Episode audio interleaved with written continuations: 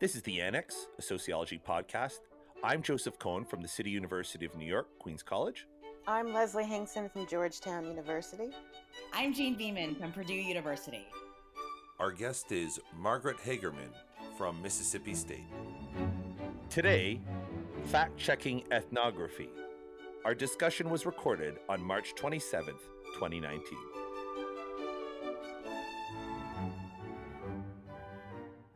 How many of you guys have seen that back and forth between on context between Michael Burawoy and I don't know how to pronounce his name, Steven Lubet? Does anybody know? I always say it's Loubet, but I just say that because it's French. I mean, so I don't know. I always oh yeah French names like in French. Look at you hauling in your your cultural capital. Yeah, like I just assumed that, but that could. Yeah, and as a New Yorker, I would have just said love it. yeah. Well, well, let's go with Lubbett. Is uh, a professor from Northwestern. Lubet is a professor from Northwestern. And he wrote an interesting piece on documenting ethnographic research, or not documenting, fact checking. And basically, I mean, to uh, I think people in the field, it's some issues that we've all thought about. You know, uh, he basically talked about ethnographic standards of evidence and whether thinking about legal standards of evidence might help us build better ethnographies. And uh, in his original argument, you know, he just talked about uh, triangulating uh, narrative accounts with, uh, you know, official records or. Uh, I think that's the basic thrust of it, and developing what he calls an institutional skepticism, or adversary testing, where basically when you're confronted with an ethnography, we develop the practice of going out and fact checking what's being said to see if we can see if we can trust the ethnography. So then Michael Burawoy issues a response, and truthfully, I didn't find it to be very compelling uh, or forcefully coherent. Does any did anybody read it and read it very sympathetically? Because I can give you a, uh, my rendering of it, but it might not be as sympathetic. I did not read it. Give your rendering. All right. Well, I just think he was like, you're nitpicking. It's sort of this was a very standard response. He's like, uh, he he accuses Lubet of nitpicking and uh, uh, saying, you know, if finding a factual inconsistency doesn't invalidate the totality of the observation, and that true objective facts are hard to find, and all facts are seen through a prism of, you know, subjective opinion or viewpoint or whatever. I, I mean, we all know, you know, we know this take. And well, first of all, if any of you have followed this, what do you think of that idea, developing an institutional skepticism about ethnography? Is this something that we really need? Is it productive? Should we be going in and fact checking? I, I thought that that was what we were supposed to do anyway. Yeah. I thought one of the norms of the scientific community was this thing called organized skepticism, mm. right? and so, you know what? Like, sh- like show me your evidence, right? Mm-hmm. Um, and let me also read your interpretation. And then, you know what? I just might be doing a little bit of, you know, googling, right? or, or if I'm if I'm from the place, I might go and walk around myself. I mean, these are things that, uh, as as someone who does who does consume ethnographies, that I think about these things all the time. So, right. yeah, I mean, I guess what I find sort of odd about his line of Stanley Loubet or Lubet's uh, line of critique, and you know, not just this piece, but also the whole book that he wrote about interrogating ethnography. Mm. It, it, sort of presumes that like ethnographers are already doing this, so the sort of sense of it is already built into what we're doing as ethnographers. So I sort of feel like it's a bit of a um, straw man's argument in that sense. Like who is who is the ethnographer who's saying we don't do this? Like I don't know who that person is. Well, I mean, I I mean, I think we've had some cases in the recent past. But besides, but no, but seriously though, but, but like I think I think I think it's I think it, it's like how much is Alice Goffman's work? Hey, I never said any name. Look at Leslie. hey, hey. Whoa, whoa, whoa, whoa, whoa. I no. go, go, go. Finish your thought. I'm sorry. Yeah, no, no, I no. Yeah, no, of course you did not. No, because I want to, I want to bring it up. Um, hmm. I, I don't, but I think the question becomes like I think he takes on the run and her, you know, her work as indicative or representative of ethnography as a mm. whole. And I don't believe that. I believe that right. that's an exception to a general practice, general practices that ethnographers already do. But I think let's mm-hmm. say you disagree with that. Yeah, I mean, I think I, I, I'm saying that I think maybe we're making a little bit too much of this, Mm. unless because I I always assumed that and not just the people, not just ethnographers themselves, the ones who are conducting the research, but Mm. also the people who are reading that research, Mm. right? Like all understand that we are meant to not believe everything, right? Yeah, We are meant we are meant to read and we are meant to analyze and we are meant to we are meant to judge whether or not the evidence that the ethnographer presents is is is such that we're like okay we think that this is reliable Hmm. right you know just the same way we look at someone's like t- tables right Mhm. and we're like oh, okay like actually i don't think that that confidence interval like actually coincides with this you know level of significance or whatever right, Right. um so uh i, I just kind of think like i'm just confused as to why you need a whole book Yeah, it was a. It's. A, I think it's an odd book. So I mean, I mean, to be honest, like I think it's an odd critique. So I teach graduate level qualitative methods, and so I decided because I thought that would be like you know spice things up. But I think it's Mhm. again like these are the sort of things that I think are built into the method of doing ethnographic research. Is sort of how you triangulate, how you know that what people are saying actually makes sense to them, et cetera, et cetera. So like I don't really know. I don't know where why he feels like this intervention is needed. I'm still kind of waiting. Like I, I, that still is not clear for me, even from the book and from this context piece.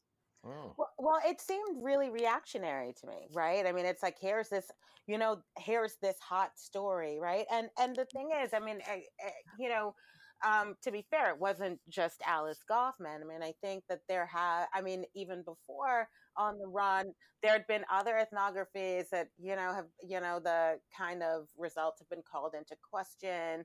You know, uh, with some of the uh, with some pieces after on the run with people questioning the ethics, you know, of some of the ethnographers. So, Right. um, you know, I my whole like I would get like I get it if maybe this book was less I mean, I don't know if the book is the book geared towards ethnographers and telling them how to do their work or is it geared towards readers and telling them how to assess uh, the evidence?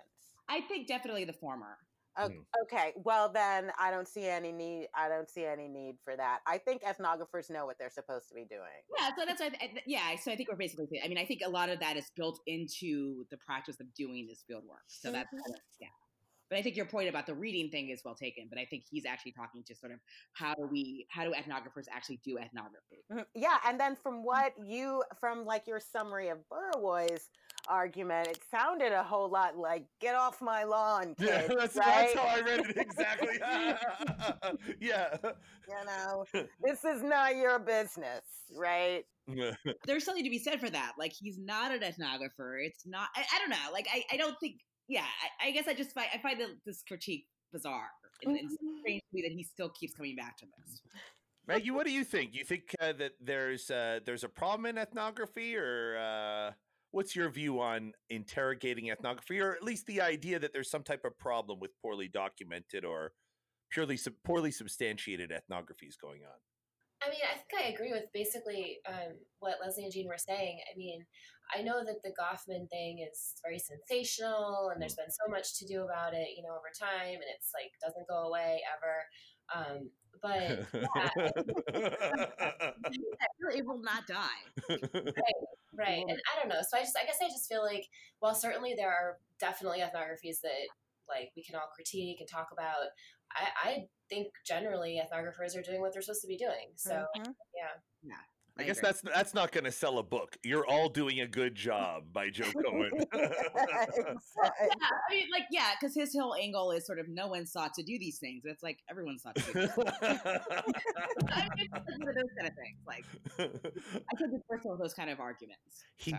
okay, so he has to. There's an interesting third follow up piece that discusses Alice Goffman, and uh, he talks about how in some states, like for example, if you're drive if you're driving around with someone who intends to kill someone else, and you actually go through with it, in some laws you are guilty of murder as well Yeah. for participating in a crime.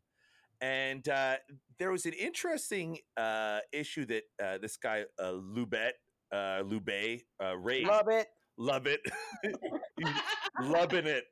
But you have to figure out how to pronounce the oh my god, is it, yeah. So, that me curious. but like, what do you? What, I I thought that was a point that was worth pressing uh, with your graduate students. Like, what Yeah. about the idea of studying crime, like a Sudhir Venkatesh or, or uh, Alice Goffman, who purportedly go and hang out with bad people and watch them do bad things? Um, should should Goffman had that actually happen? Should Goffman have tried to stop this guy from, you know, trying to get his revenge killing? Should, you know, if we're studying drug dealers and we're watching a drug dealer deal drugs to to kids, like where what are the ethical boundaries? Like there's clear legal boundaries and you can be at risk, but what would you tell your students about this uh, this type of risk? Well, I mean, I think, yeah, I think that what you just presented, I mean, I think that's like fruitful to discuss in a graduate seminar Mm. more so than the other issues that I, I sort of brought up that he's Mm. uh, brought forth. Because it's like, yeah, like, you know, what is the line in terms of what, what, what are you willing to do? What consequences are you willing to endure, et cetera, et cetera. Like, I Mhm. think that is all sort of part of how ethnographers figure out how they're actually going to do the work that they do. Mm-hmm. Mm-hmm. Yeah, you know, I kind of, you know, I kind of see it as, you know, like what would Lenny Briscoe do uh, when he was undercover on Law and Order? What lines wouldn't Lenny Briscoe cross, eh. right? And if and if and if Lenny Briscoe isn't going to cross that line, you sure as hell shouldn't shouldn't be crossing that line because he's got a certain amount of of legal immunity because he's a detective, right? An ethnographer is not a detective. An ethnographer has not been imbued with like special dispensation from the law to engage in unlawful behavior or to aid and abet in unlawful behavior. I would tell students, you know, like, uh, so, you know, I could imagine there are some young students who are willing to whis- risk legal hazard to get this career. I mean, look at the sacrifices people make to become academics. Oh, yeah. I, you know, and I would tell students, listen, it's just a job. Like, it's just a job once you get it. So don't, don't, you know, don't risk your, uh, don't risk yourself for that. But it's interesting the way that you set that up, though, Joe, because it makes me makes me also think about like the sort of romance, for lack of a better word, of doing these kinds of ethnographies, of sort of making feeling like it's very sexy to be in this, you know, you know, in this around dangerous people doing dangerous things, Yeah. et cetera. So I think that's part of kind of what's happening here too, as well. Oh yeah, the the bad decisions that you make when you're young.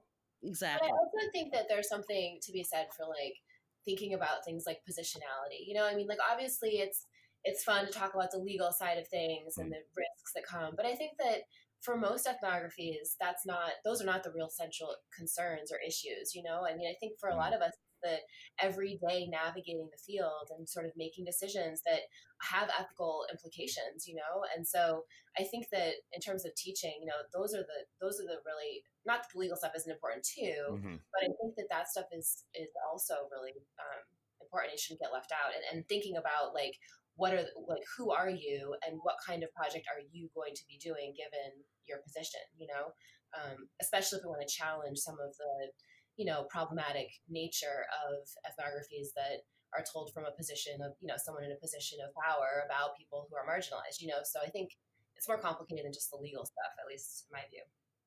So what, what what do you advise students along those lines? Like, uh, so I, I come in and I I'm a student. I, all I want to do is be a badass and hang out with. Uh, I, I, if I'm getting you right, you're saying I, I I understand you to be saying like, or are you saying uh, think about the the broader implications of what you're studying and don't narrowly uh, focus on the legal? Is that what you're you're getting at? I just think that, you know, often if you have students that want to just like do something that's dangerous or something, which I have never had students like that. I mean, I've had students that have proposed projects that have some risks involved for sure. But, um, but if I did have a student that was in it for that reason, I probably would not encourage them to continue. Um, but yeah, I mean, I just, I think the reality of doing ethnography is that there are so many complexities. I mean, you're trying to understand processes like everyday processes how people make sense of things and so that come that you're dealing with people and that comes with all kinds of implications and so i just think you know we should be teaching our students to think about where you're located as a person you know like what's your race? What's your gender? What you know how, how are these how is your position going to shape the project that you're doing? And um, yeah i think it's important. But maggie do you think like the sexiness like the sizzle sells the steak a little bit? Like i could give you like a really well organized and executed but humdrum study on corporate decision making, or I could give you like a slipshot ethnography where I live with Nazis for two years. Which one do you think is going to get the job? You know, or which one's going to get the book contract? Uh, I gotta say, living with the Nazis, they'll probably get you the book contract. Yeah. No, am I mm-hmm. wrong? No, I agree. I'm agreeing with you. Yeah. So it's uh, it's. I guess it's one of the tensions. But if you're going to live with the Nazis, then you know you should be. I, I think that students should be thinking ahead of time about okay well, what is that going to mean? You know like mm-hmm. what are the what are the kinds of situations i might find myself in? You know what are the risks? Um, i don't think anyone just like goes into the well i hope people just don't go into the field not having a sense of what might present itself. You know I mean, obviously you can never predict but mm-hmm. i don't know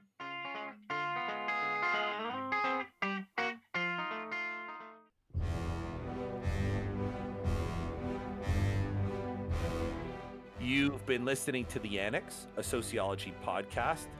A special thank you to Margaret Hagerman from Mississippi State. Margaret recently published White Kids Growing Up with Privilege in a Racially Divided America with NYU Press. Also, a special thank you to Jean Beaman for uh, guest hosting.